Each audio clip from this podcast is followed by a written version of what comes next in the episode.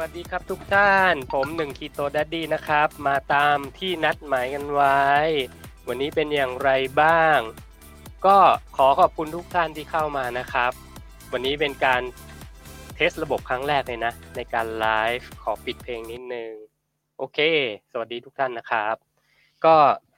เป็นอะไรที่แปลกใหม่สำหรับผมนะ ในการที่จะมาพูดคุยผ่านทางช่องพอดแคสต์นะ ผมก็อยู่บนแพลตฟอร์มที่เรียกว่า Podbean นะครับ ก็เข้าใจว่าบางท่านเป็นเป็นคนที่ชอบฟังพอดแคสต์นะแต่บางท่านก็อาจจะไม่รู้จักด้วยซ้ำไปว่ามันคืออะไรนะครับ ส่วนตัวเนี่ยผมก็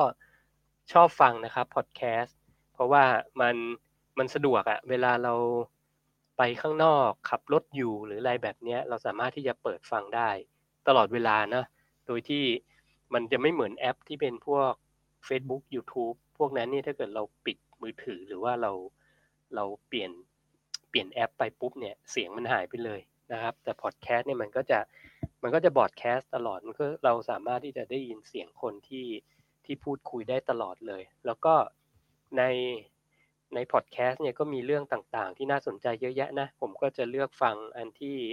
น่าสนใจสำหรับตัวผมเองนะครับ ผมก็เลยคิดว่า ไหนๆผมทำคอนเทนต์เกี่ยวกับสุขภาพอยู่แล้วนะ แล้วก็เกี่ยวกับเรื่องทั่ว ๆ ไปที่คิดว่าน่าจะเป็นประโยชน์กับผู้คน ก็เลยลองเข้ามาทำในพอดแคสต์ดูบ้างเผื่อมันจะได้กลุ่มคนที่เขาไม่เคยเข้ามาดูในใน Facebook ผมนะครับ ก็อันดับแรกเลยขอขอบคุณทุกท่านที่ตอนนี้เข้ามานะ ช่วย พิมพ์เข้ามาให้ผมดูนิดนึงว่าได้ยินเสียงชัดเจนไหมครับ เพราะอันนี้ผมก็ไม่ได้ยินเสียงตัวเองเหมือนกันนะ เหมือนพูดคนเดียวอะ่ะ มันจะต่างจากตอนที่ผมทำไลฟ์ในใน YouTube กับ Facebook พอสมควรเลย เพราะว่ามองหน้าจอไปก็ไม่เห็นรูปตัวเองเนาะ แล้วก็ไม่เห็นไม่เห็นอะไรเลย เห็นแต่ช่องแชทนะครับ แล้วก็เออโอ้ขอบคุณมากครับ มี ผู้ชมบอกว่าเสียงชัดเจน เยี่ยมเลย แล้วก็มีอีกฟีเจอร์หนึ่งในในพอดบีนเนี่ยนะก็คือคุณสามารถจะโทรมาคุยได้นะครับ ซึ่งอันเนี้ยผมอยากลองมากๆเลย ตอนนี้ใครอยากโทรคุยนี่โทรมาก่อนเลยเนาะเป็นโอกาสแล้วเพราะว่าตอนนี้คนยังไม่เยอะนะถ้าเกิดใครแบบว่าถ้าคนเยอะๆไม่กล้าพูดอะไรเงี้ย ตอนนี้เป็นโอกาสของคุณแล้วที่จะโทรเข้ามาทักทายนะครับ ส่วนวันนี้จริง ๆ ก็เซตอาจจะจะ topic ของผมเนี่ยที่ผมลงไว้ก็คือการทำ fasting ด้วยด้วย whey protein นะในช่วง 2 วันที่ผ่านมา เดี๋ยวผมอาจจะมาคุยให้ฟังว่า เออ แนวคิดมันคืออะไรแล้วทำเพื่อหวังผลอะไรนะครับทำดีไหมไม่ดีไหมสำหรับใครอย่างเงี้ยนะก็อาจจะได้พูดคุยกันแล้วถ้าเกิดมีมีคำถามเนี่ยจะดีมากเลยนะครับ ตอนนี้ช่วยช่วยแชร์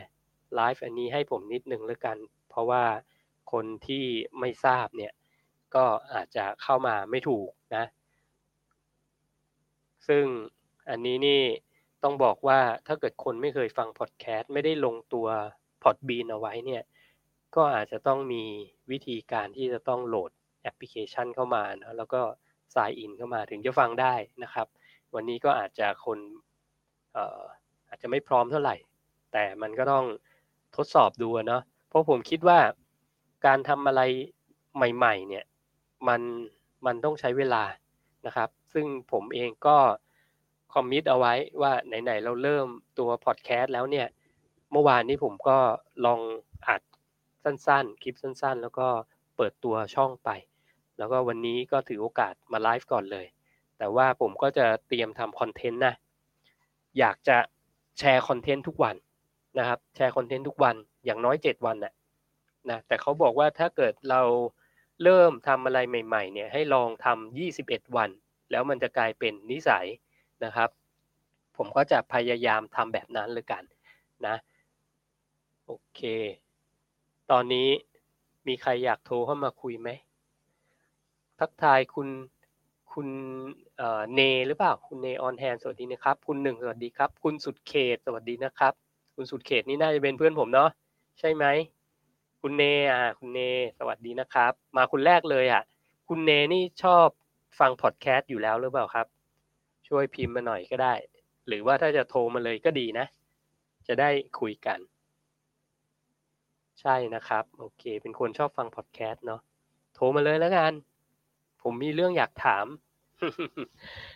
โอเค ก็อาจจะฝึก handstand อยู่โอ้มาสอนผมด้วยนะ ผมก็ฝึกอยู่หลายปีแล้ว ยากยากอยู่ครับ อันนี้เอก็คุณเนถ้าฝึกอยู่ก็ตอนนี้น่าจะ skill สูงส่งแล้วแหละ เพราะว่าพวกนี้มันใช้เวลานะครับ มันใช้เวลาแล้วก็ต้องทำบ่อยๆด้วยแหละ เอ่อผมจริง ๆ เนี่ยตอนนี้ผมอยู่ในในสตูดิโอที่ก็คือห้องทำงานผมแหละ ที่ผมใช้ไลฟ์ทุกครั้งผ่าน Facebook แล้วก็ YouTube เนาะข้อดีในการที่ผ่านพอดแคสต์อันหนึ่งที่ผมคิดว่าดีสำหรับตัวผมเองนะ คือไม่ต้องเปิดไฟ มันก็จะไม่มี blue light toxic เข้ามาที่ตัวผมนะครับ แล้วก็ตอนนี้ผมก็เข้ามาดูในในเฟซ ซึ่งก็อาจจะเป็นไปได้ว่าคนในเฟซเขาไม่รู้ว่าจะเข้ามายังไงนะก็เลยยังไม่มีนะครับ แต่ไม่เป็นไรสุดท้ายเนี่ย เดี๋ยวมันจะ record แล้วก็เป็น episode one ในการที่คนอื่นอาจจะเข้ามาฟังย้อนหลัง เพราะนั้นผมขอเริ่มเลยแล้วกันนะครับ อันดับแรกเลยสิ่งที่จะคุยวันนี้ก็คือเรื่องของการ fasting fasting ด้วย whey protein นะ ถ้าเห็นรูปก่อนหน้านี้นะครับ ผมก็จะมีรูป before after before นั่นก็คือเมื่อสองวันที่แล้วนะสองวันที่แล้ว แล้วก็อีกรูปหนึ่ง after ก็คือรูปวันนี้เมื่อเช้านี้เองนะครับ ก็ต้องบอกว่าช่วงนี้เป็นช่วงที่ผมพยายามที่จะลดไขมันนะลดไขมัน เพราะว่าอีกประมาณสามอาทิตย์กว่าผมจะมีโฟโต้ชูตนะมีการถ่ายรูป ก็ต้องเตรียมตัวนะครับ ก็ต้องเตรียมตัว ซึ่งก็ต้องเรียนว่าเตรียมตัวมา จะสองไม่ใช่หรอกก็ผมเตรียมตัวก่อนถ่ายสองเดือนนะครับ นี่ก็หมดไปแล้วเดือนหนึ่งนะเดือนหนึ่งที่ผ่านมาสิ่งที่ปฏิบัติก็คือเราก็พยายามคุมอาหารออกกำลังกายคาร์ดิโอนะครับ ก็หลักๆมีอยู่แค่ 3 อย่างนี้แหละนะแต่ว่าก็มี cheat day บ้างนะครับ ตามที่ผมเคยโพสต์รูปอาหาร ลงไปในเพจนั่นแหละนะซึ่งมื้อสุดท้ายที่เป็น cheat day เนี่ย ทุกคนก็คงจะทราบนะ ผมก็ซัดพิซซ่าอาหารอินเดียอะไรเต็มไปหมดเลยนะจริง ๆ มันไม่ได้เลวร้ายนะครับ มันไม่ได้เลวร้าย ถ้าอยู่ในในสถานการณ์ปกติที่ผมไม่ต้องเอเตรียมตัวไปถ่ายรูปเนี่ย มันก็เป็นกิจวัตรประจำวันผมอยู่แล้ว ที่ผมจะมีของที่ชอบ แล้วก็รับประทานเข้าไปนะซึ่งก็ต้องบอกว่า ถ้าเป็นช่วงนี้ที่ผมอาจจะต้องลีนกว่าเดิม แล้วก็ขับน้ำออกจากร่างกายจนกว่า จนกว่าจะถึงวันที่ถ่ายเนี่ย มื้อนั้นอาจจะเป็นมื้อที่เรียกว่า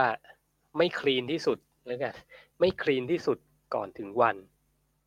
วันนัดนะครับ วันนัดที่จะถ่ายรูป ก็เออมันก็เลยเป็นที่มาที่ไปว่า พอผมเห็นรูปตัวเองหลังจากวันที่กินเนี่ยนะ รูปแรกนะครับ รูป before ก็รู้เลยว่ามันบวม ซึ่งมันเป็นผลจากการกินคาร์โบไฮเดรตเข้าไปนะครับจำนวนมหาศาลนะจำนวนมหาศาล ซึ่งก็แน่นอนว่ามันมันมันอาจจะมีการล้นด้วยซ้ำนะครับ ล้นในที่นี้ก็หมายถึงว่า มันจะล้นจากไกลโคเจนสโตในร่างกาย ซึ่งมันก็จะมีร่างกายเราจะสะสมตัวชูการ์เนี่ยแหละนะกูโคสนะครับ แป้งน้ำตาลสุดท้ายมันจะแปลงเป็นกูโคสนะมันก็จะไปเก็บไว้ในถังที่เรียกว่าไกลโคเจน ซึ่งมันจะอยู่ในกล้ามเนื้อแล้วก็ตับนะครับ ก็แน่นอนว่ามันล้นแน่นอนเพราะว่าผมกินเยอะมากนะครับผมกินเยอะมาก ก็จะเป็น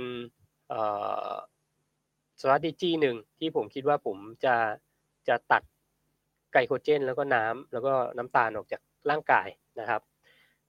แต่คราวนี้เนี่ยมันก็เป็นมันจะมีหลาย option นะ ถ้าพูดถึงเรื่องการทำ fasting นะครับ มันก็จะมีเอ่อ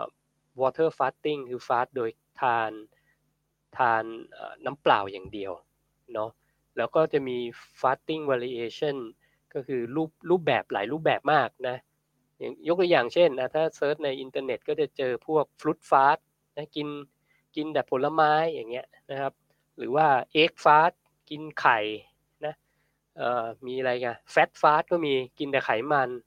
นะมันมันมีเยอะมากนะครับ ถ้าเกิดเป็น pure fasting ก็ก็ผมยกให้เป็น water fasting คือไม่มีแคลอรี่ ไม่มี nutrition อะไรเข้ามาเลย อันอีกอันหนึ่งที่ผมคิดว่าถึงจะเป็น water fasting นะครับ พวกเกลือแร่เนี่ยเราทานได้นะเราควรทานด้วยซ้ำนะครับ เกลือแร่วิตามินบางตัว เพราะพวกนั้นมันไม่มีแคลอรี่ มันไม่ใช่คาร์โบไฮเดรตโปรตีนไขมันนะโอ้ขอทักทาย คุณซันนี่ยูโฟ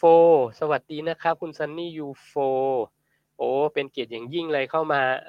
ไลฟ์พอดแคสต์ครั้งแรกของผม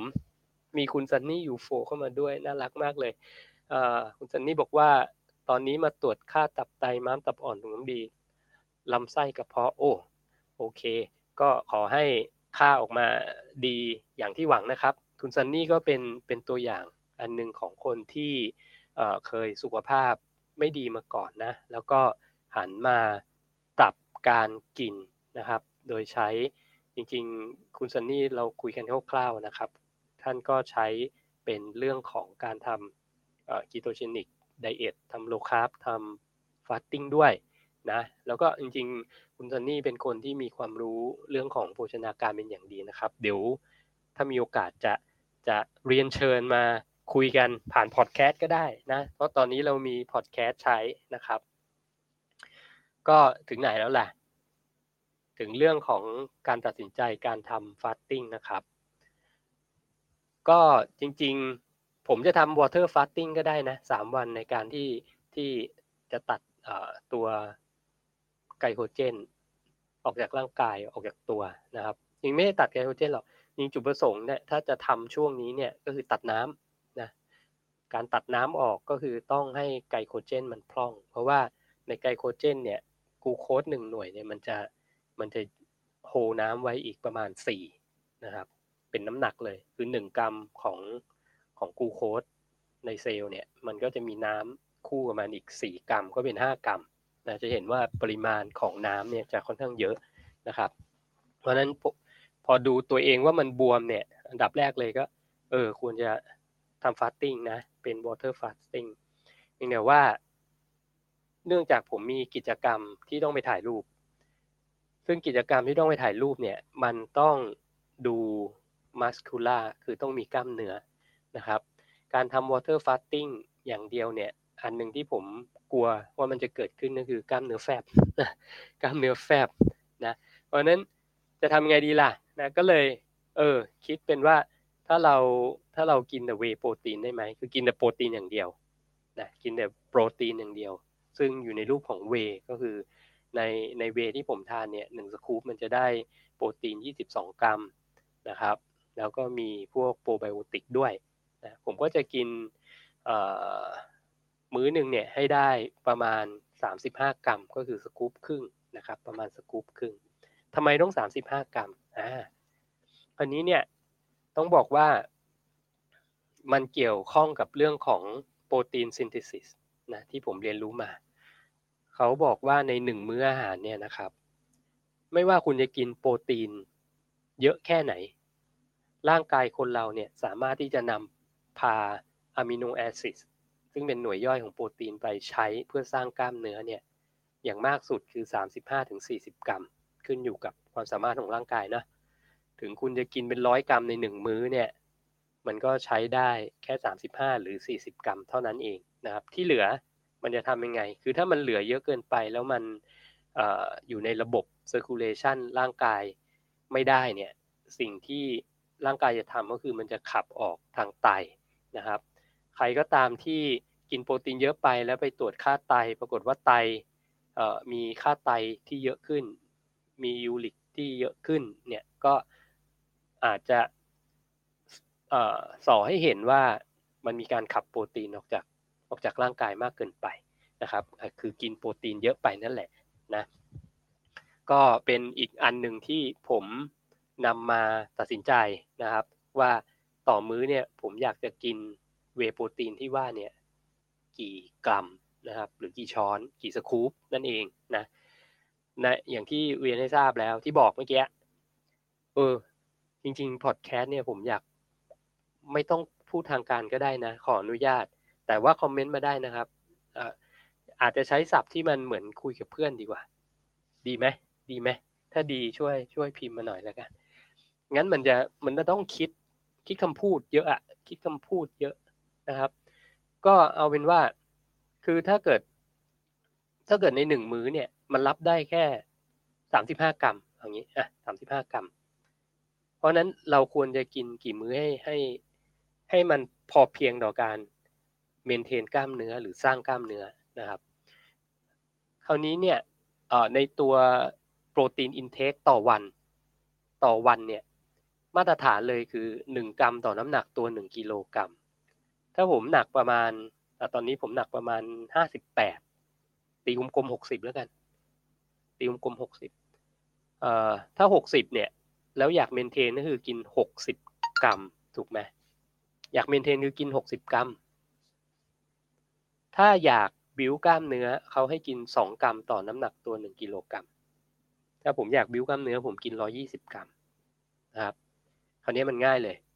120กรัมต่อวัน สมมติช่วงนี้ผมจะ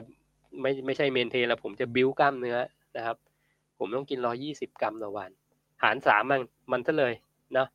มันก็จะได้ต่อมื้อประมาณเท่าไหร่สี่สามสิบสองสี่สิบกรัมต่อมื้อสี่สิบกรัมต่อมื้อ อย่างที่บอกเมื่อกี้สามสิบห้าถึงสี่สิบมันอินเทคได้ มันสามารถรับได้นะครับ แต่เมื่อกี้ผมราวอัพถูกไหมคือผมมันหนักห้าสิบแปดไม่ใช่หกสิบห้าสิบแปดเพราะนั้นผมกินมื้อละสามสิบห้ากรัมสามมื้อ หมายถึงผมกินเวสามสามกระปุก ง่ายจบ แค่นี้เอง คือ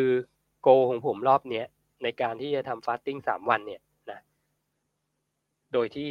อยากจะให้มันมีโปรตีนเข้าไปในร่างกาย ด้วย whey protein อย่างเดียว แล้วให้ปริมาณมัน ได้ เท่าที่มันเอาไปสร้างกล้ามได้ เพราะสามวันนี้ผมก็เข้ายิมนะ ช่วงนี้ผมเข้ายิมมากกว่าปกตินะครับ เข้ายิมมากปกติ ไปเกือบทุกวันเลยมั้ง ไปเกือบทุกวัน แต่เราก็จะแบ่ง body partเปลี่ยนเปลี่ยนแปลงไปนะครับ โปรแกรมการฝึกก็เปลี่ยนนะครับ เพราะฉะนั้นอย่างตั้งแต่วันแรกที่ทำกับวันนี้ที่ทำก็เมื่อวานก็กินเวสามกระปุกนะ ซึ่ง มันจะเป็น fasting ซ้อน fasting อีกที อย่างที่บอกว่าผมทำ whey fasting ใช่ไหม แถมทำ IF ด้วย เอางงไหมทำ fasting ซ้อน fasting ดีก็คือไม่ได้แบบว่าตื่นมาแล้วกินเว แล้วก็กินเวมันทั้งวันนะไม่ใช่ ก็กินเป็นมื้อๆนะ ซึ่งซึ่งถ้ากินเป็นแบบนี้เนี่ย มันก็จะมันมันมันก็จะเขาเรียกว่าง่ายแหละเพราะว่าแป๊บเดียวร่างกายมันก็ย่อยหมดแล้วนะ ระหว่างระหว่างมื้อของเวก็กินเป็นน้ำเปล่ากาแฟดำเป็น apple cider อะไรพวกนี้ ซึ่งผมกินเป็นประจำปกติอยู่แล้วนะครับ ก็จะ compress window ก็หมายถึงว่ากินภายใน 6-8 ชั่วโมงนะก็ก็คือเป็นทำ IF ด้วยนะทำ IF ด้วย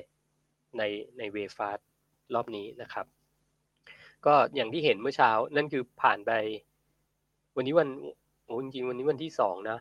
วันนี้วันที่สองเอง คือ แค่วันที่สองนะ ถ้าเห็นรูปเนี่ยก็จะผมก็ค่อนข้างพอใจแต่ว่ามาถูกทางก็คือกล้ามเนื้อดูยังดูเต็มอยู่ แล้วก็ดูว่า water retention หรือว่าน้ำที่โฮอยู่ในอยู่ในตัวเนี่ยมันมันก็ลดลงนะครับ เห็นได้ชัดเจนนะครับ เห็นได้ชัดเจน คุณซันนี่บอกว่าซันนี่หุ่นนางแบบอ่า กินโปรตีนไม่เกิน 65 กรัม ก็ได้ครับก็คือ 1 กรัมต่อน้ำหนักตัว 1 กิโลกรัมนะถึงจะ 1.5 อะไรประมาณนี้มันก็จะเหมาะสมอยู่แล้วนะครับ ก็ถือว่าไม่ไม่ได้กินน้อยเกินไปนะก็จะเป็นโหมดที่ maintain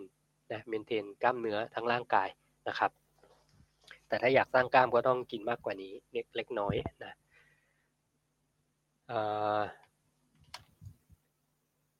ทักทาย อย่า dead air อย่า dead airในพอดแคสต์นี่มันมีอะไรตลกเยอะนะนี่ dead air dead air ก็ต้องมีเอฟเฟกเล็กน้อยนะครับ โอเค เย่เอาซะหน่อย เล่นหน่อยเล่นหน่อยนะถึงไหนแล้ว ถึงไหนแล้วโอ้คนเริ่มเข้ามาเยอะแล้วนะ ตอนนี้ก็เอ่อถึงตอนที่พูดว่า ลที่เกิดขึ้นกับตัวผมเนี่ยเป็นแบบนี้นะครับถามว่ามันเหมาะมันเหมาะกับกับใครบ้างอันนึงเอออีกอันนึงที่อยากจะบอกก็คือว่า เนื่องจากการทำ fasting เรียกว่า fasting ยาวๆนะสามวันเนี่ยถ้าทำ water fasting สามวันประมาณนี้เนี่ยซึ่งผมก็ทำเอ่อเป็น routine อยู่แล้วนะ อาจจะครึ่งปีทำทีหนึ่งนะหรือว่าควอเตอร์หนึ่งทำทีหนึ่งอะไรแบบเนี้ย มันก็สำหรับผมมันไม่ได้ยากอะไร เพราะว่าผมทำประจำอยู่แล้ว รอบนี้มันมันยิ่งมันยิ่งไม่ยากใหญ่เลย เพราะว่ามันมีการกินโปรตีนเข้ามานะครับ มันก็เฉยๆเลย คือไม่ได้ยากอยู่แล้วสำหรับผมในการทำนะ อันนี้สิ่งที่ผมสังเกตเห็นอันหนึ่งนะครับ ซึ่งอันมันมันก็จะตรงกับสิ่งที่ผมรับทราบมาก่อนหน้านี้อยู่แล้วด้วย คือคนที่ body fat เปอร์เซ็นต์ในร่างกาย น้อยอยู่แล้ว อย่างผมเนี่ยประมาณ ถ้าจริง ๆ ช่วงนี้ผมว่าผมน่าจะประมาณ 10% body fat นะจุดเอ่อเป้าหมายผมจะให้ต่ำกว่า 10 นะ ถ้าจะถ่ายรูป แต่ตอนนี้มันประมาณ 10 นะครับ 10 11 อะไรประมาณนี้นะ ก็ถือว่าถือว่า body fat ต่ำนะครับ คนที่มี body fat ต่ำเนี่ย แล้วทำ fasting ยาวๆ เนี่ย อันหนึ่งที่จะเกิดขึ้นกับตัวเองก็คือว่า เนื่องจากเราจะมี แฟตเซลล์จำนวนน้อยลงในร่างกาย แล้วแล้วจำจำนวนน้อยไม่พอนะจำมันเล็กด้วยนะมันไซส์มันเล็กลงด้วยนะครับอันนี้พวกฮอร์โมนที่ที่จะบอกกับร่างกายว่าให้ให้ให้อิ่มให้หิวเนี่ยมันจะมันจะหายไปนะครับ เพราะนั้นมันเป็นธรรมชาติร่างกายแหละ ถ้าเกิดคนเราผอมมากๆเนี่ยผอมเกินไปเนี่ยฮอร์โมนที่บอกว่า ให้อิ่มเนี่ยมันจะไม่ทำงาน มันก็จะกลายเป็นหิวแทนนะครับ เพราะนั้นถ้าเกิดใครที่ body fat ต่ำๆแล้วทำ fasting นะไม่สามารถทำนานได้นะครับ เพราะว่ามันจะหิวแบบความหิวมันจะมาเร็วกว่าปกติ แต่ถ้าเกิดคุณเป็นคนร่างกายปกตินะคือ body fat ประมาณ 15 ถึง 20 ประมาณนี้ทำ fasting 3วันคือผมว่าถ้าถ้าฝึกมาเนี่ยจะไม่รู้สึกเลยแหละ เพราะว่าร่างกายมันก็จะ มีไขมันอยู่แล้วที่เตรียมพร้อมที่จะเอามาใช้เป็นพลังงานอยู่ในในโหมดของคีโตนนะครับ แต่ในเคสที่ว่า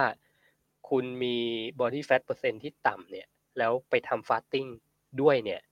อันเนี้ยก็ต้องขอเตือนไว้ก่อนว่ามันอาจจะเกิดอาการหิวนะ แล้วยิ่งถ้า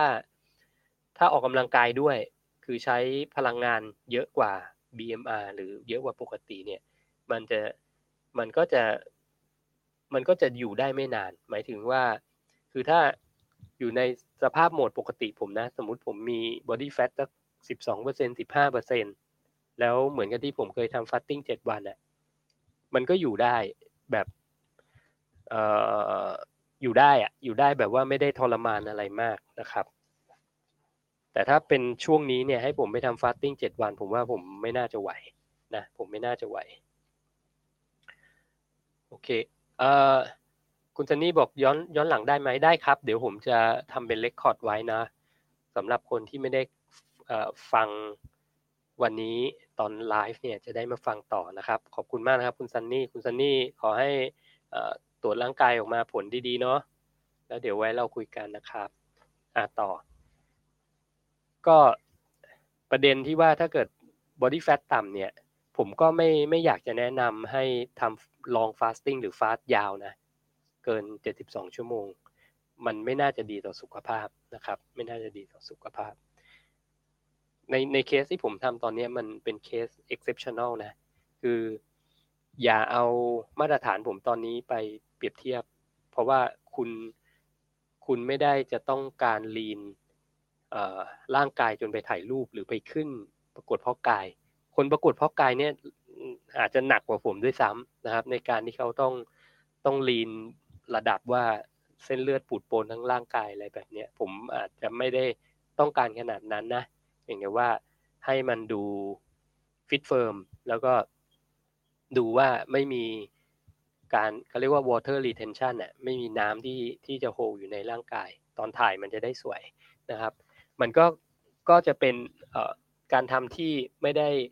เอกอุเหมือนกับพวกนักพอกายนะครับ แต่ว่ามันก็จะเป็นสิ่งที่ที่ที่ต้องทำมันเป็นผาดเวงมันอยู่แล้วนะในการที่จะเตรียมพร้อมร่างกายตัวเองนะครับ เพราะนั้นก็เลยผมคิดว่าการทำเวโปรตีนฟาสติ้งผมเนี่ยแค่สามวันเนี่ยสั้นๆเนี่ยนะครับ ก็ถือว่าสำหรับตัวเองน่าพอใจและน่าพอใจนะอย่างที่อย่างที่เรียนให้ให้ให้ทราบ ก็คืออย่างน้อยเนี่ย พอดูรูปตัวเองในกระจกปุ๊บเนี่ย เออ มันน้ำมันออกแต่น้ำมันออกนี่โอเคแหละนะครับ แล้วก็ไม่ได้ดูว่ากล้ามเนื้อรีบลงนะอันนี้ก็เป็นจุดประสงค์หลักๆของการทำครั้งนี้ของผมนะครับ อันนี้ถามว่าคนทั่วไปคนทั่วไปทำได้ไหมนะ ถ้าเกิดคุณยังมี body fat อยู่เยอะนะ ถ้ายังมี body fat อยู่เยอะ ฟังให้ดี นะครับ ผมอาจจะแนะนำว่าทำ water fasting น่าจะตรงประเด็นมากกว่า เพราะอะไร เพราะว่า ช่วงที่คุณทำเวฟาสติ้งหมายถึงคุณต้องกินแคลอรี่เข้ามานะครับ เวโปรตีนกินเข้าไปอินซูลินก็จะต้องสไปค์อยู่ดี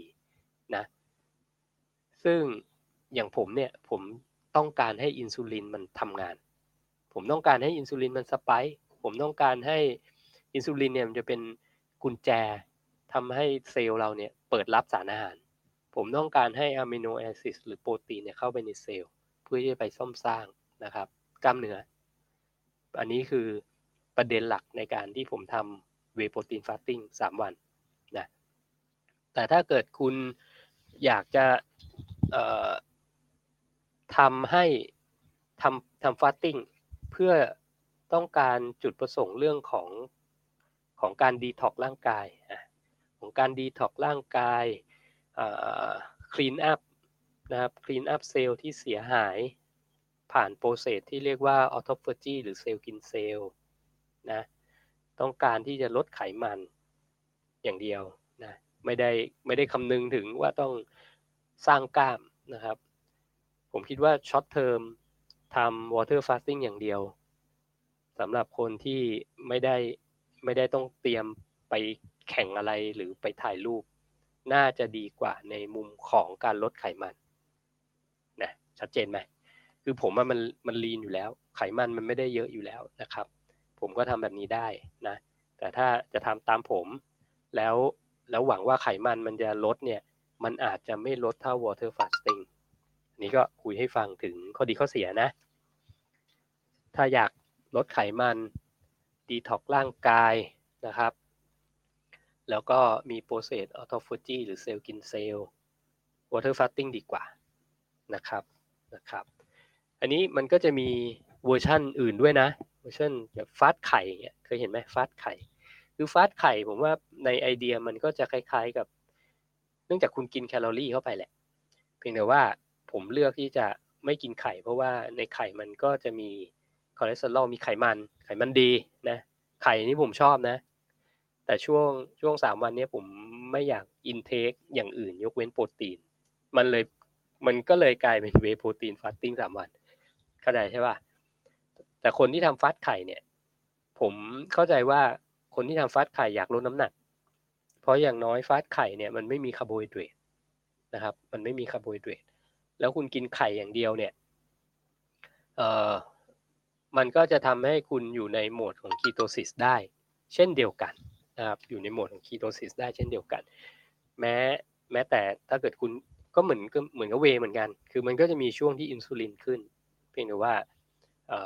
มันจะมีสารอาหารที่ที่เยอะกว่ากินเวเพียวๆนะครับ ซึ่งก็ดีเหมือนกันนะเพราะอย่างน้อยร่างกายก็สามารถนำสารอาหารไปซ่อมสร้างได้ แล้วถ้าทำ fast ไข่เนี่ย ผมคิดว่ามันมันก็ไม่ ไม่ใช่ไม่เหมือน water fasting อยู่แล้ว เพราะว่ามีสารอาหารไง คุณสามารถจะทำได้ทั้งอาทิตย์เลยก็ได้ทำเจ็ดวันเลยก็ได้นะไขมันในร่างกายมันจะค่อยๆลด โดยที่ไม่ทรมาน แล้วก็ร่างกายก็ยังได้สารอาหารอยู่นะครับ แต่ก็ไม่ไม่แนะนำให้ทำตลอดชีวิตนะใครมันจะมาฟาสไข่กันตลอดชีวิตเอาจริงถูกไหมแต่ถ้าเราเลือกทำเป็น strategy เป็นเป็นกลยุทธ์ ออผู้ภาษาไทยกับภาษาอังกฤษคำเนาะเป็นกลยุทธ์ส่วนตัวเอาอย่างนี้แล้วกัน คือถ้าเกิดใครคิดว่าอะเดี๋ยวเดือนหน้าฉันจะฉันจะไปงานแต่งงานต้องแต่งตัวสวยชุดราตรีสวยต้องดูดู fit firm หน่อยอะไรเงี้ยแล้วเลือกที่จะ fast ไข่อะก็ผมก็ถือว่าเป็นกลยุทธ์ที่ดีนะ อาจจะ fast หนึ่งหนึ่งอาทิตย์อะไรประมาณเนี้ยก่อนที่จะไปเจอเพื่อนๆนะผมว่ามันทำได้นะ แบบนี้แล้วก็ ไม่ได้อันตราย ไม่ได้อันตราย เพราะอย่างน้อยมีสารอาหารเข้ามานะครับ แต่ก็ต้องก็ต้องไข่หลายลูกหน่อยนะหน่อยนะ ไม่ใช่ ก็เหมือนกับที่ผมพูดเมื่อกี้เรื่องของเอ้ยเราจะกินโปรตีนเท่าไหร่ เราจะกินกินกี่สกู๊ปไอเดียเดียวกันเลยนะครับ อย่างน้อยถ้าเกิดคุณจะฟาสไข่เนี่ยก็ให้ให้โปรตีนคอนเทนต์ในไข่ทั้งวันเนี่ยมันเท่ากับหนึ่งกรัมต่อน้ำหนักตัวหนึ่งกิโลกรัมถ้าคุณไม่ได้บิวกรัมเนื้อ หรือจะหนึ่งจุดห้ากรัมต่อน้ำหนักตัวหนึ่งกิโลกรัมก็ได้นะครับอันนี้จะคำนวณยังไง เดี๋ยวอาจจะต้องต้องมาคุยวันหลังแล้วกัน เพราะว่าอันนี้มันมันละเอียดนะมันละเอียดวิธีการคำนวณค่าสารอาหารอะไรแบบเนี้ยแต่ผมคิดว่า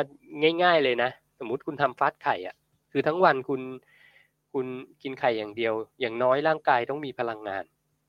สุดท้ายเลย อย่างน้อยร่างกายต้องมีพลังงานทำกิจกรรม ในชีวิตประจำวันคุณได้นะครับ เพราะว่ามันอาจจะต้องถ้าคุณตั้งใจทำหนึ่งอาทิตย์อะมันยาวนะ มันยาวนะครับ มันต้องมันต้องมีแรงอะพูดง่ายๆนะเออแต่ถ้าเกิดคุณเคยฝึกฝนการทำฟาสติ้งมาแล้ว อันนี้อาจจะสกิปไปเลย หมายถึงว่าสิ่งที่ผมพูดเนี่ยคุณก็อาจจะรู้อยู่แล้วนะครับ ก็อันนี้ก็เป็น concept ของการทำ fasting รอบนี้ของผมนะ แล้วก็บอกคุยคร่าวๆว่าใครที่ที่ที่เหมาะบ้างที่ไม่เหมาะบ้างนะครับ เพราะนั้นโดยสรุปเนี่ยผมคิดว่าการทำ fasting นะการทำ fasting เป็นประโยชน์นะครับ เรียนรู้ไปเลยนะว่า fasting มีกี่แบบนะครับ เราจะเลือกใช้ยังไงนะแล้วแล้วที่สำคัญเนี่ยผมจะเน้นย้ำเสมอนะว่า เวลาที่คุณฝึกการทำฟาสติ้งเรียบร้อยแล้วเนี่ย คุณอาจจะต้องไซเคิลมัน หมายถึงว่าอย่าไปอยู่ในรูปแบบชนิดใดชนิดหนึ่งนานๆนะครับ อย่างคนทำโอแมสอย่างเงี้ยวันมิวเดย์นะกินกินหนึ่งมื้อทุกวัน คือถ้ากินหนึ่งมื้อทุกวันเนี่ย อันหนึ่งที่ผมการันตีได้คือคุณไม่ตายหรอก คุณมีชีวิตอยู่ได้นะครับ มีคนเยอะแยะมากมายที่ ที่อยู่โดยกินวันละมื้อนะครับดูอย่างพระพระสงฆ์องค์พระเจ้า พระสงฆ์สายวัดป่าท่านก็ฉันมื้อเดียวนะครับ มีชีวิตอยู่ได้แน่นอนนะแต่อันนี้ก็ต้องเอาแล้วแต่เป้าหมายแหละ แล้วแต่เป้าหมายเอาจริงคือถ้าเกิดคุณอยากจะหุ่นดี fit firm คุณต้องไปยิมด้วยอะไรเงี้ยถ้ากินมื้อเดียวทุกวันเนี่ยมันไม่สามารถที่จะสร้างกล้ามได้ด้วยเหตุผลโปรตีน intake ต่อมื้อที่ผมพูดไปตอนแรกนะคุณไม่สามารถที่จะมีโปรตีนเพียงพอในการสร้างกล้ามเนื้อจากการกินมื้อเดียว สรุปง่ายๆถึงมื้อนั้นคุณจะกิน 120 กรัม 200 กรัม 300 กรัม protein synthesis ต่อมื้อเนี่ยมันได้แค่ 35-40 กรัมเท่านั้นนะครับ เพราะนั้นก็แบ่งแบ่งเป็นมื้อย่อยๆ ดีกว่าไหมนะ ให้มันห่างกันสัก2ชั่วโมงดีกว่าไหมนะอย่างน้อยใน6ชั่วโมงคุณกินได้3ครั้ง ครั้งหนึ่งคุณกินแม็กซิมัมไปเลย40กรัม4 32ก็ได้แล้ว120นะถ้าเกิดคุณน้ำหนัก60กิโลเนี่ยแล้วคุณกิน120กรัมโปรตีน โดยการทำ IF 18 6มันก็ยังพอทำได้ถูกไหมเอ่อถ้าน้ำหนักเยอะกว่านั้นก็อาจจะเปลี่ยนเป็น16 8แปดแล้วกินเป็น4มื้อ มันก็ยังทำได้นะครับ มันก็ยังทำได้ แล้วก็น่าจะดีกว่าด้วยนะแล้วในแต่ละอาทิตย์ถ้าถ้าอยากทำ OMAD สักหนึ่งครั้งหนึ่งวันหรือสองวันได้เลยนะครับ เปลี่ยนเปลี่ยนแปลงรูปแบบไปเลย อย่าไปอย่าไปติดกับรูปแบบใดรูปแบบหนึ่งแล้วทำมันตลอดเวลาแบบนั้นนะคือเราต้องช็อกร่างกายบ้างนะอย่างอย่างผมก็จะ cycle ตลอดนะ ขึ้นอยู่กับกิจกรรมเลย คือเราสามารถจะวางแผนล่วงหน้าได้ไง เพราะเรารู้อยู่แล้วว่าอาทิตย์นี้เราจะต้องไปไหนมาไหนไปทำงานเฮ้ยมันมี special event ไหมอย่างเช่นมี wedding ไหมมีงานแต่งงาน งานวันเกิดลูกวันเกิดป้าวันเกิดใครก็แล้วแต่วันเกิดเพื่อน เพื่อนชวนไปกินข้าวไหมอะไรเงี้ยเราเรา plan ได้อะถึงตรงนี้นะ ยกตัวอย่างอย่าง อย่างที่ผมบอกว่าเมื่ออาทิตย์ที่ผ่านมาผมซัดพิซซ่าไปใช่ไหมก็คือเป็นเป็นเป็น cheat day แบบเต็มเหนียว ของผมเนี่ย มีอีก match หนึ่งวันที่หนึ่งสิงหานะเป็นเป็นเป็นนัด reunion ของเพื่อนมัธยมนะครับ ก็ร้านอาหารก็แน่นอนว่าเออจริง ๆ ร้านเนี้ยเป็นร้านที่ผมชอบด้วยนะปวดปาน เพราะเป็นเค้กมีเค้กที่อร่อยที่สุดที่เคยกินมา คือไปร้านนี้เนี่ยอาหารอาหารที่แบบว่าเป็นเป็นอาหารคาวเนี่ย ผมเฉยๆนะ แต่ถ้าเป็นเค้กเนี่ยโอ้ผมซัดเต็มเหนียวนะครับ ก็วันที่หนึ่งสิงหาก็อาจจะมีหนึ่งมื้อนะที่ที่มีเค้กเข้ามานะครับ เนี่ยผมก็จะ plan ล่วงหน้าแหละ ว่าเฮ้ยก่อนหน้านั้น เราต้องเราต้องกินอะไรออกกำลังกายยังไง cardio แค่ไหน แล้วก่อนถึงวันที่หนึ่งเนี่ย เราควรจะรูปร่างประมาณไหนนะเพราะมันยังมีเวลาก่อนที่ผมจะต้องไปถ่ายรูปอีกอีก สองอาทิตย์อะหลังจากวันที่หนึ่งสองสามอาทิตย์ด้วยซ้ำนะประมาณสามอาทิตย์ด้วยนะมีเวลาเหลือเฟือนะครับ ผมก็จะแพลนแล้วว่าเออเนี่ยเดี๋ยววันนี้ผมฟาสฟาสโปรตีนอีกวันหนึ่งใช่ไหมพรุ่งนี้ผมจะกินอะไรนะครับผมก็ได้ก็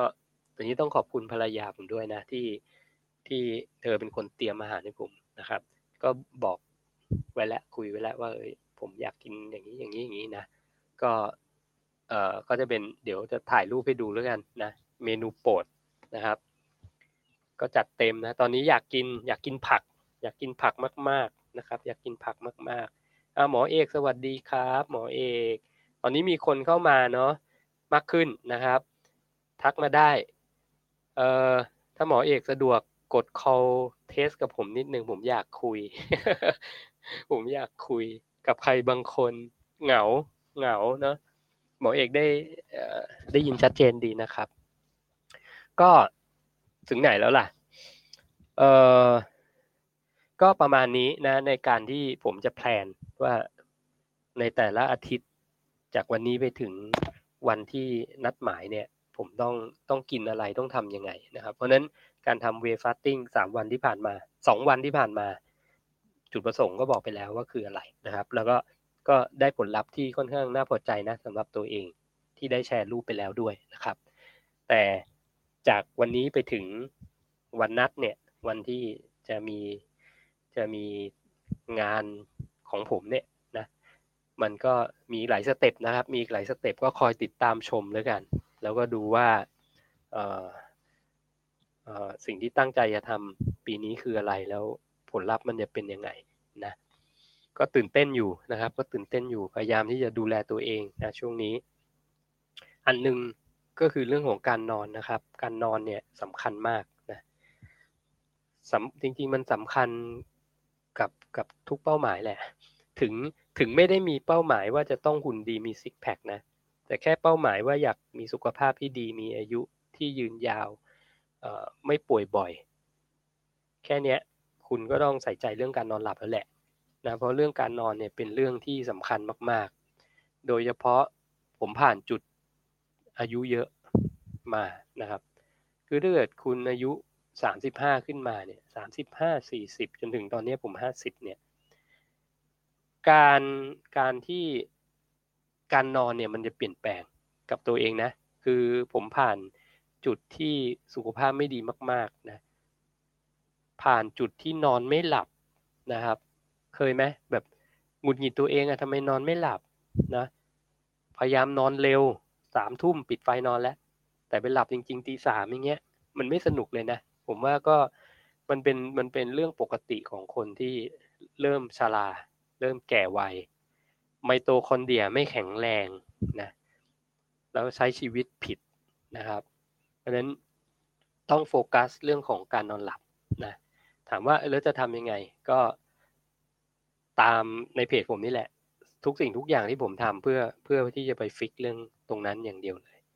หมอเอกถามว่าให้โทรไปคุยเรื่องอะไรโทรมาก่อนนะเดี๋ยวผมสัมภาษณ์หมอเอกเอง นี่โทรมาโทรมาไหนลองสิคือผมก็ไม่รู้เหมือนกันนะว่ามันจะมันจะใช้ได้หรือเปล่านะครับ ก็อย่างที่บอกอันนี้คือครั้งแรกนะน้าวมาแล้วอลองนะครับฮัลโหล ฮัลโหล เฮ้ย สวัสดีครับหมอเอกพี่หนึ่งสวัสดีครับพี่หนึ่งโอ้ชัดแจ๋วเก่งว่า ชัดแจ๋วแล้วคราวนี้ก็โอเคครับ ได้ยินชัด เหมือนเหมือนไลน์คอลกันเลยเนาะใช่ไหมอ่าประมาณนั้นครับ เหมือนโทรศัพท์ธรรมดาเนี่ยแหละครับ เออเฮ้ยผู้ฟังได้ยินเสียงยังไงอ่าพิมพ์มาให้นิดหนึ่งนะครับโอ้หมอเอกนี่ถือว่าเป็นเป็นบุคคลท่านแรกเลยนะ ที่โทรเข้ามาในพอดแคสต์ อันใหม่ โอ้โอ้ขนาดนั้นขอบคุณมากเลยเฮ้ยจริงจริงจริงเอาไหนไหนๆมาแล้ว เดี๋ยวขอสัมภาษณ์หน่อย หมอเอกเนี่ย อ่าสำหรับอ่าแฟนเพจที่ที่ยังไม่รู้จักนะแต่ผมคิดว่าคนรู้จักหมอเอกเยอะละหมอเอกนี่เป็นโอ้ยเจ้าของขนาดนั้นเพจ อะไรนะหมออ้วนในในในดงมะพร้าวในดงลดน้ำหนัก ในดงลดน้ำหนัก ขอโทษทีในหมอดงอ้ลวนดน้ำหนักหมออ้วนในดงลดน้ำหนักอะ ที่มาที่ไปของการเปิดเพจคือมันเป็นยังไงครับ เล่าให้ฟังหน่อยสิ เออจริง ๆ คือเป็นคนที่ที่อ่าน้ำหนักเยอะร้อยสามสิบช่วง peak ๆตอนนั้นเรียนมหาลัย แล้วลดไม่ลงทำวิธีไหนก็ไม่ลงครับทำทุกอย่างผ่านมาแล้วทุกเขาเรียกอะไรดีนะ ทุกสิ่งทุกอย่างในโลกใบนี้ที่ไว้ลดน้ำหนักอะเรามาเกือบหมดละเนาะเช่นเช่นอะไรบ้างอ่าอ่าออกยี่ห้าออ่าออกกำลังกายที่ยี่ห้าก็เคยฮะ เออไปอะไรนะสมัคร trainer fitness ก็เคยอ่าฮะทานยาลดน้ำหนักก็เคยอ่าฮะกินคลีนก็ครับเคยอืมอ่าอดอาหารอืมอะไรอีกอะอย่าทำมาเกือบครบแล้วอะที่เขาว่าดีจนกระทั่งแบบ ใช่ที่เขาว่าดีลองทำหมดแล้วสุดท้ายก็คือมัน เอาใช้ว่าเราก็ไม่รู้อะเนาะเอาเป็นว่าเราไม่ได้ผลเราอะทำอะไม่ได้ผลครับจนกระทั่งท้อแท้ไปละ ไม่เอาละช่างมันเถอะ ชีวิตนี้ฉันฉันฉันคงอ้วนๆอย่างนี้แหละนะ จนกระทั่งมาลองมาลองมาลองคือด้วยด้วยด้วยด้วยด้วยจุดพีคก็คือมันมีลูกคนที่สองเป็นลูครักบคนที่สองแล้วคลอดก่อนกำหนด แล้วแม่แอร์ตัวแฟนผมก็เข้า ICU อืมแล้วก็โอเคอืมปฏิหารย์ก็คือรอดทั้งคู่ เราก็เลยมาถามตัวเราเองว่าอืมเฮ้ยเราเองเรารู้นะคือเราเป็นหมอไงเราก็รู้นะว่าอ้วนอะมันไม่ดี แต่เรามีความรู้สึกว่าพอวูบนั้นเห็นแฟนเห็นลูกสาว แล้วเรามีความรู้สึกว่าเฮ้ย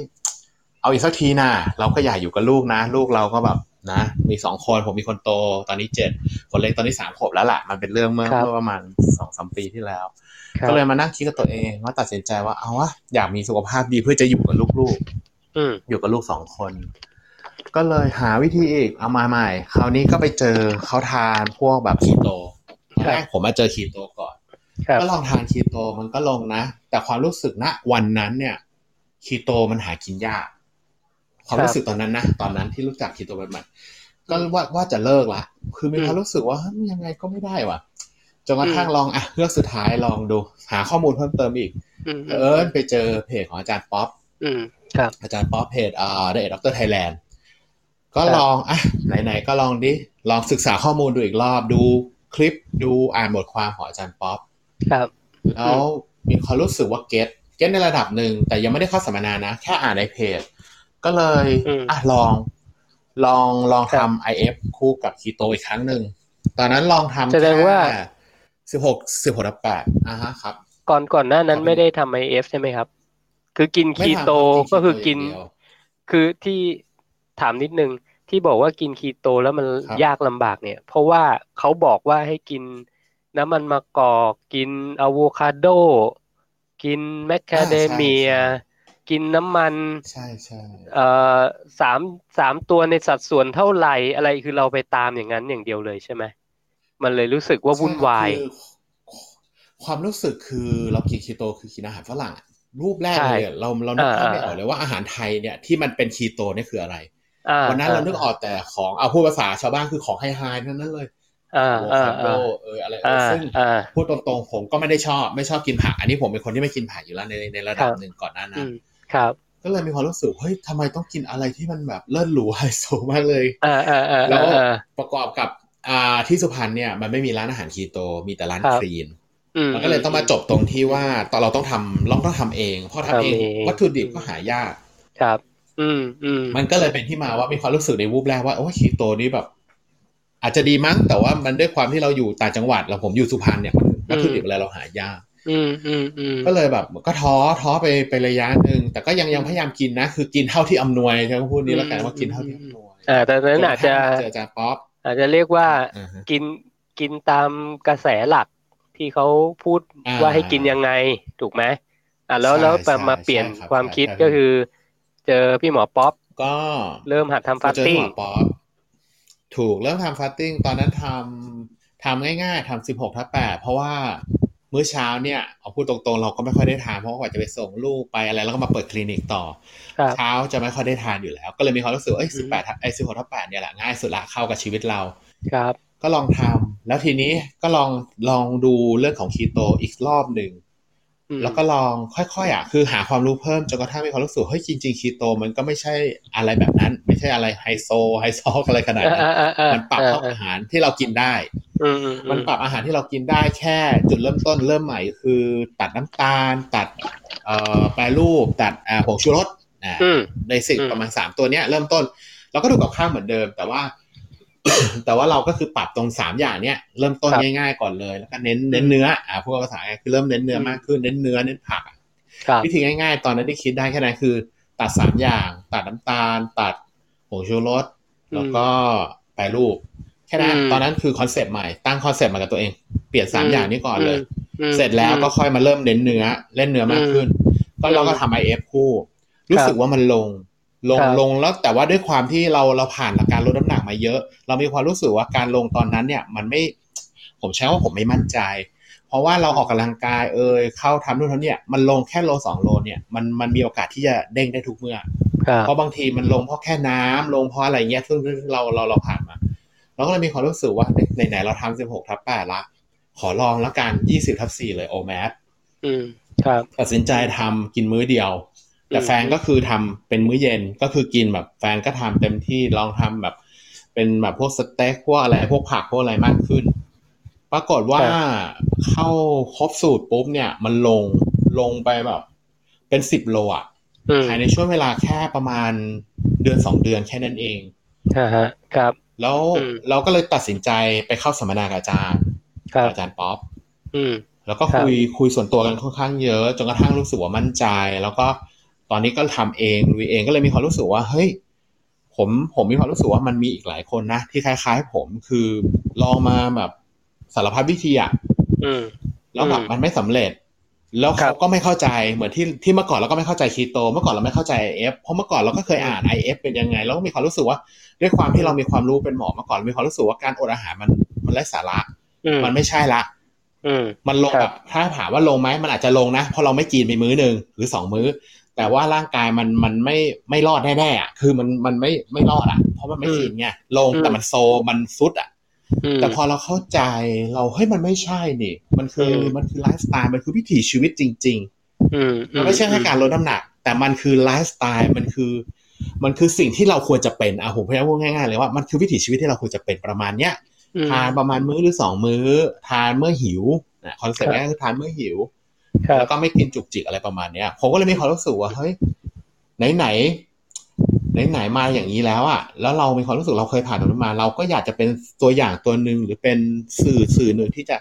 ช่วยให้คนที่เขาอาจจะเข้าใจผิด คนที่เขากำลังหาทางเลือก หรือเขากำลังอยากจะลอง ครับ เป็นอีกทางเลือกหนึ่งที่เราจะแนะนำเขาได้ เราเป็นตัวอย่างให้เขาได้ เราแนะนำให้เขาได้ ก็เลยตัดสินใจทำเพจขึ้นมาทำเพจตัวเนี้ยขึ้นมาเพื่อเพื่อครับ support ตรงนี้ อืมอืมอืมโอ้โอเค ยินดีด้วยนะครับ ก็จะได้มีแนวร่วมเยอะขึ้น แล้วแล้วแล้วตอนแรก ๆ นี่ search ไม่เจอหนึ่ง Keto Daddy เลยใช่ไหมเออพี่หนึ่งจริง ๆ ผมเจอก่อนอะก่อนก่อนหมอป๊อปอีกนะ ผมผมพูดตรงๆเลยว่าผมเจอพี่หนึ่งก่อน แต่ว่า คือตอนนั้นความรู้สึก ผมไม่เจอ ผมไม่ได้เจอเว็บ ผมไปเจอเพจก่อน ซึ่งอืมผมยอมรับตรงว่าตอนนั้นเพจเนี่ย ผมก็ฟังแล้วก็ คือด้วยความที่เราเราอาจจะ basic ไม่แน่นครับตอนนั้นณตอนนั้นอืมเรา basic ไม่แน่นแล้วเราฟังแล้วเรามีความรู้สึกว่า เฮ้ย มันมันใช่เหรอ มันแปลกๆนะอะไรเงี้ยอืมก็เลยไปเรื่อยๆเรื่อยๆเรื่อยๆ คือถามว่าเคยผ่านไหม พูดตรงๆก็คือเคยผ่าน เคยผ่านของของของเว็บเพจของเอ้ยเพจของพี่หนึ่งอยู่ครับแต่ผมใช้คำว่าอาจจะแบบไม่ get อะช่วงนั้นคือเรายังไม่ get มาก เราก็หาข้อมูลเพิ่มไปเรื่อยๆเรื่อยอืมๆ คือนั่งแกะเลยนะ นั่งแกะเกือบเกือบทุกเพจที่แบบเข้าไปเกี่ยวกับ i f คีโตมันนั่งแกะเลยอะอืมแกะเหมือนคำพูดตลกเหมือนเลคเชอร์อะอืแล้วมันมีอันนู้นค้านกัน อันนี้ค้านกัน เอ๊ะทำไมยังไงอะไรอย่างเงี้ยอ่าฮะจนกระทั่ง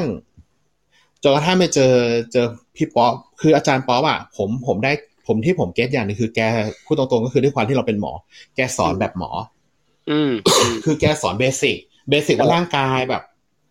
ซึ่งเหมือนกับเรากลับเลคเชอร์ แต่มันเป็นการเลคเชอร์ที่ไม่ใช่แค่ท่องจำเพื่อสอบ เพื่อสอบให้ผ่านอืมแต่มันเป็นการเลคเชอร์เพื่อกลับไปย้อนสมัยนั้น แล้วเอามาลิงก์กับสิ่งที่เรากำลังทำคือการทำคีโตการทำ IFอืมมันก็เลยทำให้ผม get อืมวันที่ผมเข้าใจแล้วผมไปสัมมนาครั้งแรกกับอาจารย์ป๊อปผมพูดกับอาจารย์ป๊อปเลยว่า ถ้าถ้าผมรู้อย่างเงี้ย ผมพูดตรงๆนะผมอยากเผาตำราแพทย์ทิ้งเลยแหมคือใจเย็ฟินลวันนั้นใจเย็นแบบผม peak มากเลยใจเย็นใจเย็นพีคใจเย็แกนว่าอารมณ์มันไม่แบบ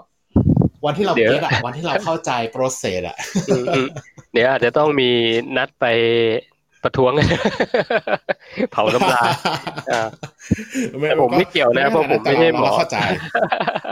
ใช่ฮะเออคือคือวันวันที่เราเข้าใจน่ะเราเรารู้ว่าอืมโอเคหมอเขาไม่ได้ผิดหรอกเพราะเขาอืมเรียนมาแบบนี้เขาโดนสอนมาแบบนี้ แต่อืมสิ่งที่เราเราเก็ตคือ เออ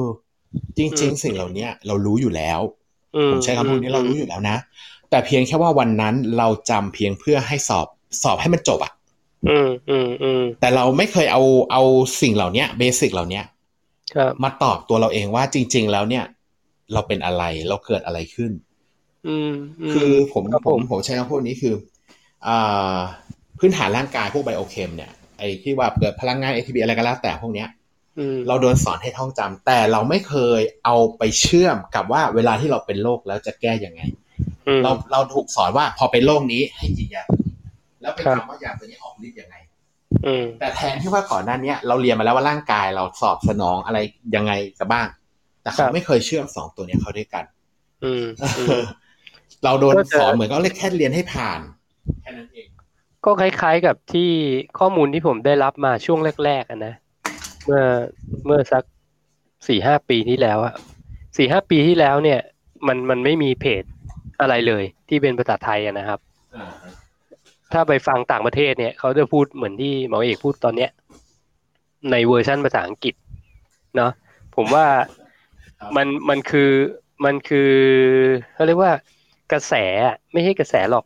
มันมันมีความรู้ใหม่ ๆ เกิดขึ้น แล้วอืมเอ่อถึงผมจะบอกว่าหมอ หมอส่วนใหญ่ยังไม่เข้าใจเนี่ย แต่จริง ๆก็คือมันมีกลุ่ม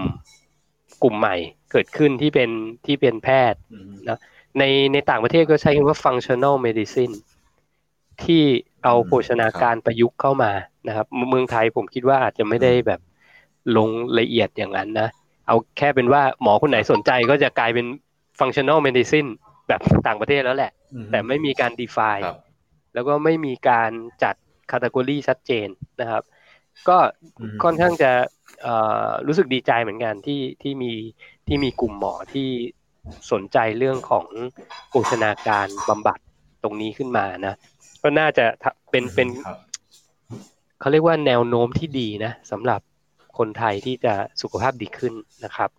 อย่างเมื่อก่อนนี้ครับเขาบอกเบาหวานหายไม่ได้ถูกไหมใช่ใช่ตอนนี้เบาหวานหายได้แล้วนะแต่คนก็ยังไม่ใช่ก็ยังไม่ใช่รู้น้อยอยู่ดีนะใช่ไหมผมว่ามันเป็นเรื่องของวัฒนธรรมของของคนของคนไทยที่ที่อันนี้พูดแบบตรงไปตรงมาคือยังมองว่า หมอพูดซ้ายก็ต้องซ้าย ขวาก็ต้องขวา คือต้องเชื่อเขาในฐานะเขาเป็นเอ็กซ์เพรสทางด้านสุขภาพโอ้ยผมผแต่มในว่าความเป็นไม่ใช่จริงผมไม่ใช่เห็นเฉพาะอย่างนี้คนไทยเนี่ยหรอกครับ ทั้งโลกเออจริงๆทั้งโลกมันอ่ามัมันเป็น global ครับ global phenomenon อยู่แล้วเนอะอ่าอืมเพราะนั่นนั่นแหะคือปัญหาพอเรา พอพอส่วนหนึ่งที่ไม่ใช่หมอพูดก็จะไม่มีเขาเรียกอะไรดี ก็จะมีความความน่าเชื่อถือก็จะดรอปลงก็ใช่ แต่ทีนี้ให้พอเป็นหมออย่างอย่างผมพูดพอเป็นให้หมอตายอีกก็กลุ่ไม่มหนึ่งไม่เชื่อ ครับ พอเป็นหมออีกกลุ่มหนึ่งที่ที่ที่มาทางเลือกทางนี้เนี่ย สิ่งที่เกิดขึ้นก็จะกลายเป็นว่า มันไปขัดกับหมอที่เป็นหมอประจำเขาอืมพอขัดกับหมอประจำปั๊บเขาก็ไม่กล้าอืม เขาก็ไม่กล้า เพราะว่ามันก็จะไปมีปัญหากับหมอคนเดิมที่เขาเขารักษานี่คือประเด็นที่หนึ่งประเด็นที่สองคือเราถูกสอนมาด้วย เราถูกสอนมาด้วยว่าให้เชื่อในความรู้แบบนี้ อืมเช่น เอ่อคอเลสเตอรอลสูง LDL สูงอืมอะไรอย่างนี้แล้วมันเราจะมีความเรามีความเสี่ยงต่อการเสียชีวิต เราโดนสอนมาตั้งแต่ ตั้งแต่เรียนสปชสปชอะไรพวกเนี้ย เราโดนเสียเราสอนมาในมิตรหนังสือสุขศึกษา มันฝังอยู่ในความคิดเราครับเพราะฉะนั้นพอเราไปเจออะไรใหม่ ๆ เนี่ย มันมีความค้านอยู่ในตัว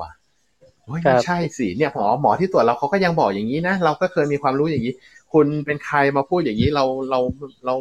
ฟังแล้วมันขัดอะมันผิดกับตัวสิ่งที่เรารู้ อืมอืมมันก็จะเป็นแบบนั้นผมเคยได้ยินมานะ ว่าอย่างหมอเขาจะมีใบประกอบโรคศิลป์ใช่ไหมเคยมีอ่าใช่ครับ มีหมอที่ไปเห มือนกับ support ชีวจิต ไม่ไม่เกี่ยวกับคีโต low carb เลยนะอ่าฮะชีวจิตอะครับ แล้วโดนถอดใบประกอบอือฮึนี่ซีเรียสเลยนะ คือผมคิดว่าถ้าถ้าถ้ามันเป็นเพราะเรื่องแค่เนี้ย แล้วโดนถอดเนี่ย อนาคตใครใครมันจะกล้าพูดอะไรที่ที่แตกแหกคอกคือปัญหาเรื่องนี้เนี่ย มันจะมีมันมันมัน มันเป็นเรื่องที่จริงเอากันจริงๆนะ โดยหลักเนี่ยมันไม่ได้โดนถอดกันง่าย ๆ อืมครับ แต่เพียงแค่ว่าถ้าถ้าเราไปทำอะไรที่มันมีความสุ่มเสี่ยง เอ่อผมจะพูดยังไงดีวะคือคือทุกวันเนี้ยถ้าถ้าสังเกตเพจผมช่วงหลังๆ ผมจะเริ่มอิงกับ paper มากขึ้นอืมเพราะว่ามันจะมีหมอบางท่านบางกลุ่มที่เขาไม่ค่อยโอเคแม้กระทั่งตัวหมอป๊อปเองก็เหมือนกัน ก็จะพยายามดึงเอา paper ขึ้นมา เพื่อว่าเราให้แสดงให้เห็นว่าเราไม่ได้พูดในเชิงอนุมานหรือมโนขึ้นมาอืมมี paper support นะ ถือว่านี่นี่คือมีหลักฐาน เราไม่ได้เราไม่ได้แบบคิดทฤษฎี t h e o r y อะไรขึ้นมาอืมแต่ทีนี้ปัญหาในส่วนของชีวจิตเนี่ย จะพบว่าบางกรณีมันไม่มี paper support แต่มันเป็นลักษณะของ case study อืมซึ่งเป็น case study ก็ไม่ได้เป็น case study ในเชิงของการ publish ลงไป แต่มันเป็น case study ที่จากประสบการณ์ของเขา อืมอืมอืมอ่า เพราะฉะนั้นสิ่งที่เกิดขึ้นคือเมื่อมันไม่ได้เป็น public มันเป็นเพียงแค่เป็น case study จากประสบการณ์อืมันไม่สามารถเอาไปยืนยันได้ในเชิงเขาเรียกอะไรเดียในเชิงวิชาการ อืม เพราะฉะนั้นพอพอเราทำแบบเนี้ยแล้วเผยแพร่ออกไป อันนี้พูดแบบตรงไปตรงมาคือเกิดมีเคสที่มันพลาดขึ้นมา อืม ก็จะสุ่มมันเสี่ยงก็เลยทำให้มันมีปัญหา ใช่มันจะมีความสุ่มเสี่ยงค่อนข้างสูง อืมเพราะฉะนั้นทุกเพ ราะฉะนั้นสิ่งที่ที่มีปัญหาคือหนึ่งในกรณีที่เป็น experience เราไม่สามารถเอามาใช้ได้ในในชั้นในการพิจารณา ในส่วนของสภาอืมเพราะฉะนั้นถ้าเกิดเราจะทำอะไรแล้วไม่มี paper public เนี่ย ตัวนี้จะสุ่มเสี่ยงมาก แล้วยิ่งถ้าเราไปเป็นสายทางเลือกแบบนี้เนี่ย เราจะโดนเพ่งเล็งเป็นพิเศษ อืมโอเค นี่นี่คือสิ่งที่ที่มันจะเกิดขึ้น เพราะอย่าลืมว่าคนในสภาเขาก็ยังเป็นระบบเก่าครับ เอาเป็นว่าเราเรา เราไม่แตะลึกแล้วกันนะ เอาเป็นว่าผมก็เป็นกำลังใจอ่าครับใช่ให้นะครับ ที่ที่ครัจะบมาช่วยกันผมเอ่อเขาเรียกว่าอะไรอะ ให้ความรู้ให้ความรู้แล้วกันกับกับใช่ประชาใช่ชครันบใช่คือมีหมอมาเนี่ยใช่ครับมันก็ดีในในเรื่องของของ credibility หรือความน่าเชื่อถือมีอิงการวิจัยอะไรพวกเนี้ยนะครับ ก็เป็นเป็นกำลังใจให้แล้วกันนะ ผมครับขบคุณอย่างน้อยเนี่ย ผมแชร์อะไรไป เดี๋ยวให้หมอไปวิเคราะห์ต่อ เพราะว่าผมเชื่อว่า ผมเชื่อว่าจริง ๆ อย่างอย่างแนวผมเนี่ย คือผมก็จะอ่านงานวิจัยเหมือนกัน แต่ผมไม่ได้มีเครดิตในการที่จะมาวิพากษ์งานวิจัยหรือ citation นะอือฮึเอาเป็นว่าผมแชร์ว่ามันมีที่มาที่ไป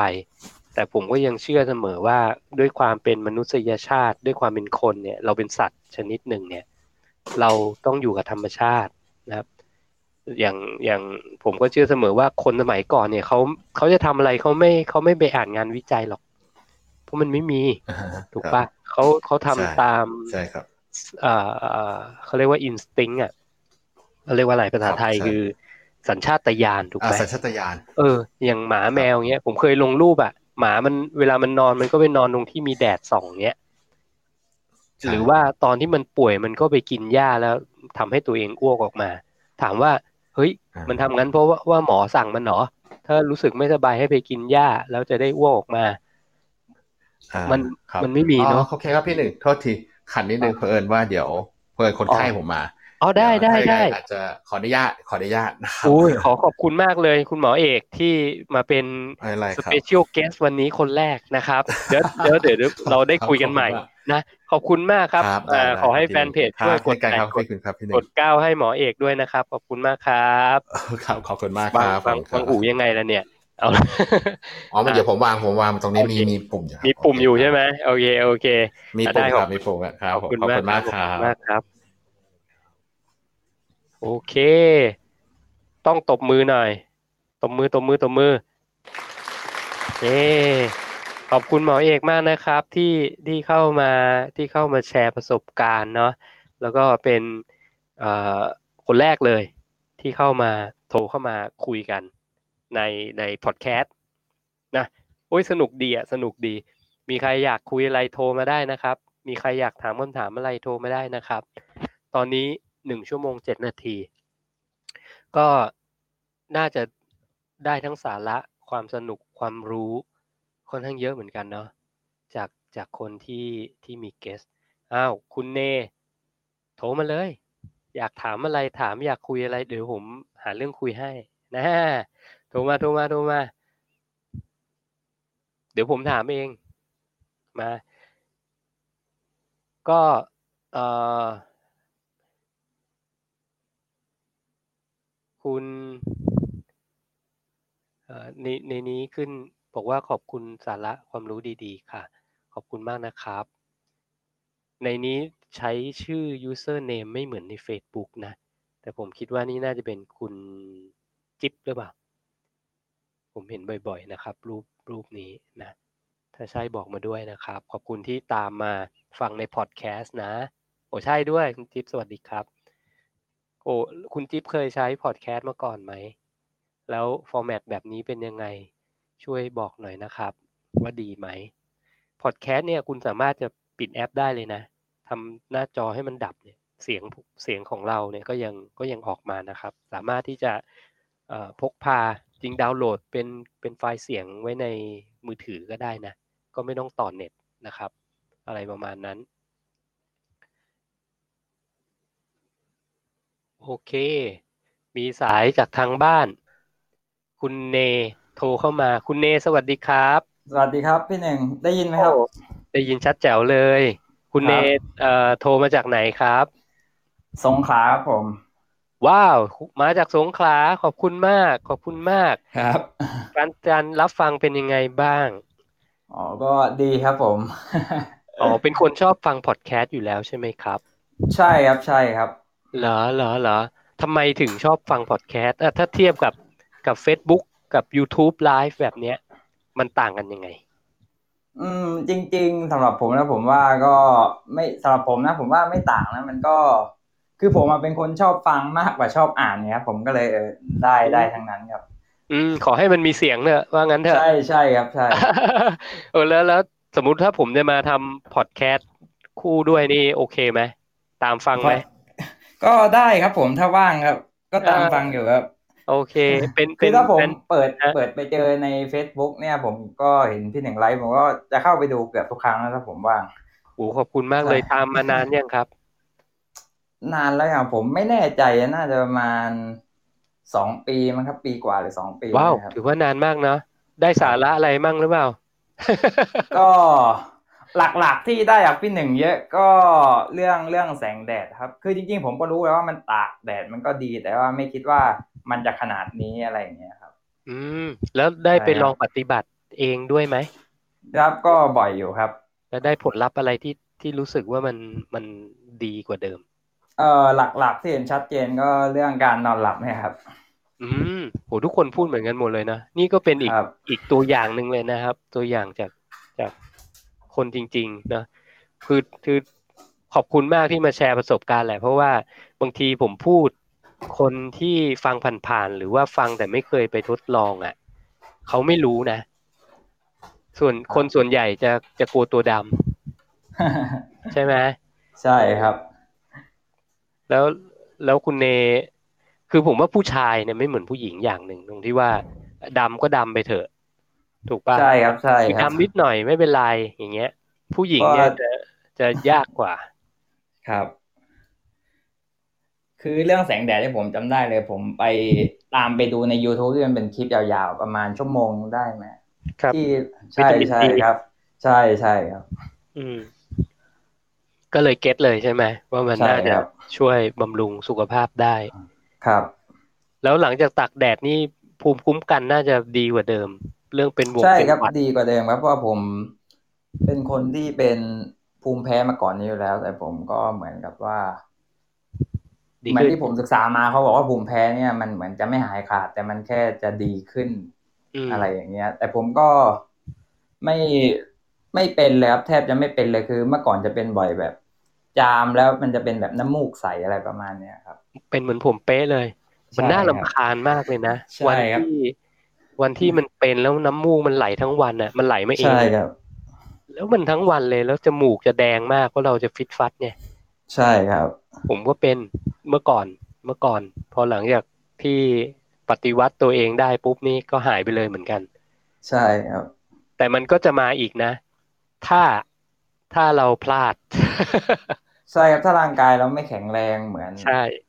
อะไรอย่างนี้ครับ ผมจะเป็นกลับมาตอนไหนรู้ไหม ตอนที่ผมไปแบบชีตเดย์แล้วไปกินน้ำตาลเยอะ อ๋อครับ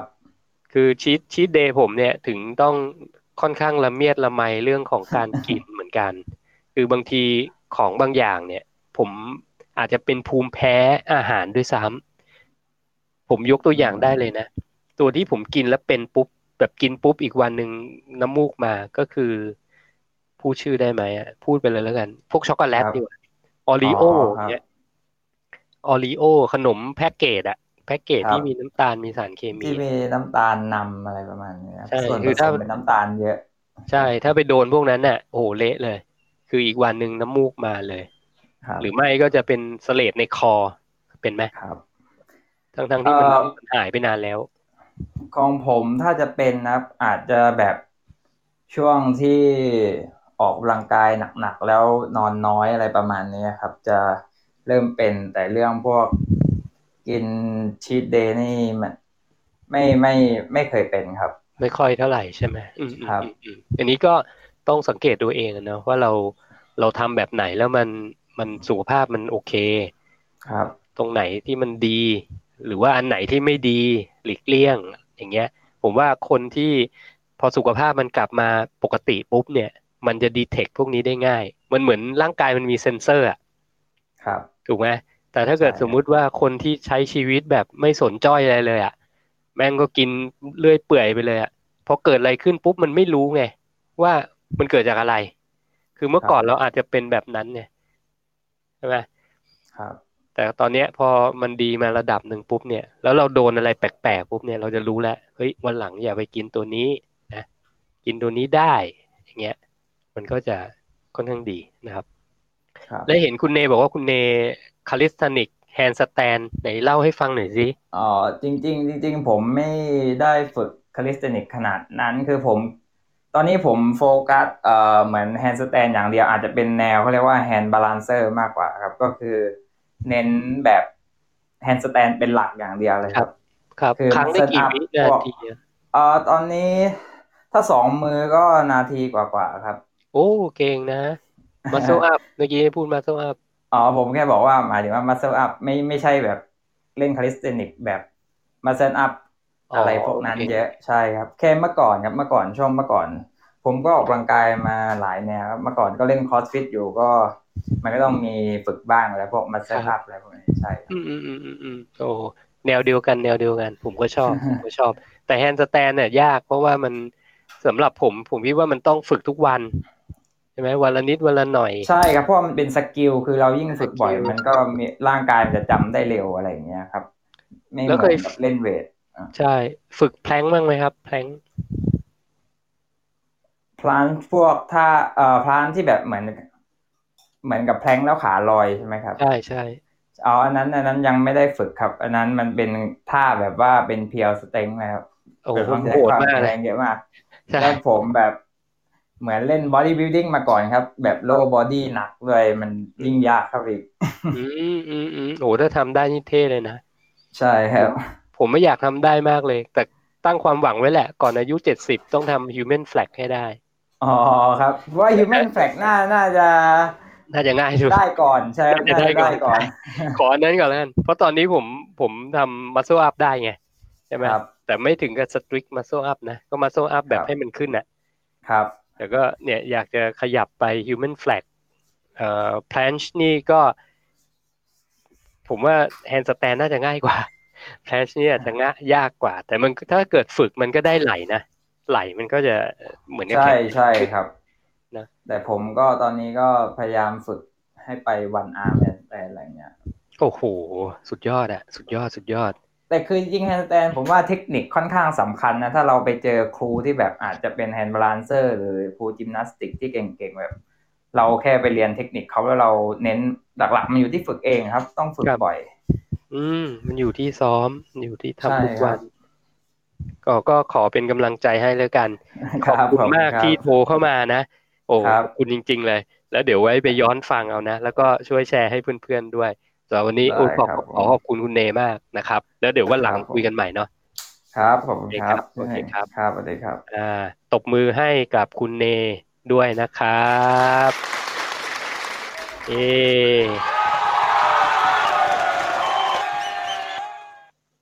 โอ้ขอบคุณคุณเนมากนะครับ ที่ที่โทรเข้ามานะ สนุกมากเลย อ่าหมอเอกบอกขอบคุณพี่หนึ่งที่ให้โอกาสยินดีเลยครับ พอดแคสต์น่าสนใจมาก ใช่ครับพอดแคสต์น่าสนใจมาก ผมว่ามันเป็นแพลตฟอร์มอันหนึ่งที่ที่เราใช้สื่อสารความรู้ได้นะ เพราะว่าเอ่อมันไม่จำเป็นต้องเห็นรูปไงเพราะคนส่วนใหญ่ก็จะฟังนะก็จะฟังยกเว้น ยกเว้นเอ่อต้องโชว์ presentation นะถ้ามันต้องโชว์ presentation ผมคิดว่าการการไลฟ์ผ่าน หรือว่าการทำคอนเทนต์ที่ที่มีมีรูปเนี่ย มันก็จะไปจำเป็นตรงนั้นนะครับ ขอบคุณคุณเนนะครับ ขอบคุณคุณเนมากๆนะครับ เดี๋ยววันหลังโทรมาใหม่นะ เพราะวันนี้เนี่ยชั่วโมง 18 นาทีแล้วก็ถือว่าเป็นการทดสอบระบบที่ที่น่าพอใจสำหรับตัวเองนะครับ แล้วก็หวังเป็นอย่างยิ่งว่า content ที่พูดไปตั้งแต่ต้นเนี่ยมันน่าจะมีประโยชน์ แล้วก็ขอขอบคุณหมอเอกกับคุณเนนะครับที่ที่โทรเข้ามาแล้วเราได้พูดคุยกันนะ ในอันนี้ถือว่าเป็น episode one แล้วกัน ผมขอตั้งเป็น episode one แล้วเดี๋ยวจะแชร์ไว้ในพอดแคสต์นะครับเผื่อเพื่อนๆเรามาที่หลังหรือว่าเราอยากจะมาย้อนฟังสำหรับคนที่เข้ามาตอนหลังนะครับ ก็วันนี้สรุปก็คือผมพูดให้ฟังเรื่องของอการทำฟาสต์โดยใช้เวโปรตีนนะแล้วก็มีพูดถึงฟาสต์หลากหลายชนิด เราควรจะทำไซคลิกก็คือฟาสต์ หลาย ๆ รูปแบบให้เป็น แล้วก็ทำเปลี่ยนรูปแบบไปเรื่อย ๆ นะครับ อันนั้นเป็นหลักๆที่อยากจะฝากเอาไว้นะ อยากฟังเรื่องอะไรนะครับ อยากคุยเรื่องอะไร คอมเมนต์มาได้นะครับ สามารถที่จะคุยไปที่เพจ หน้าเพจของ1 k ิโต d ดดีก็ได้ YouTube ก็ได้นะครับ หรือตอนนี้ก็จะมีพอดแคสต์เกิดขึ้นนะ แล้วอย่างที่บอกคือผมตั้งใจจะมาทุกวัน 7 วันเลยนะครับ มา 7 วันเลย อาจจะเป็นรูปแบบของไลฟ์หรือว่าเป็นเรคคอร์ดนะแต่จะมาทุกวัน 7 วันนะครับ อันนี้ประวารณาตัวเองเอาไว้ก่อนนะว่าจะมานะครับ ก็ขอขอบคุณทุกท่านที่เข้ามารับชม ไม่เห็นเรียกว่ารับชมนี่เข้ามารับฟังนะแล้วก็รบกวนกด Follow ไว้ด้วย เวลามีคอนเทนต์ใหม่เข้ามา หรือเวลาผมไลฟ์เนี่ยจะได้ทราบนะครับ ขอขอบคุณทุกท่านมาก ๆนะครับ ผมคิดว่าวันนี้ผมขอ ไลฟ์ตรงนี้ไปก่อนเลยกัน ต้อง ตบมือนะตบมือก่อนนะครับ แล้วส่งท้ายด้วยเพลงเพราะๆนะ แล้วก็ไว้เจอกันใหม่ในโอกาสต่อๆไปสำหรับวันนี้ขอบคุณทุกท่านนะครับ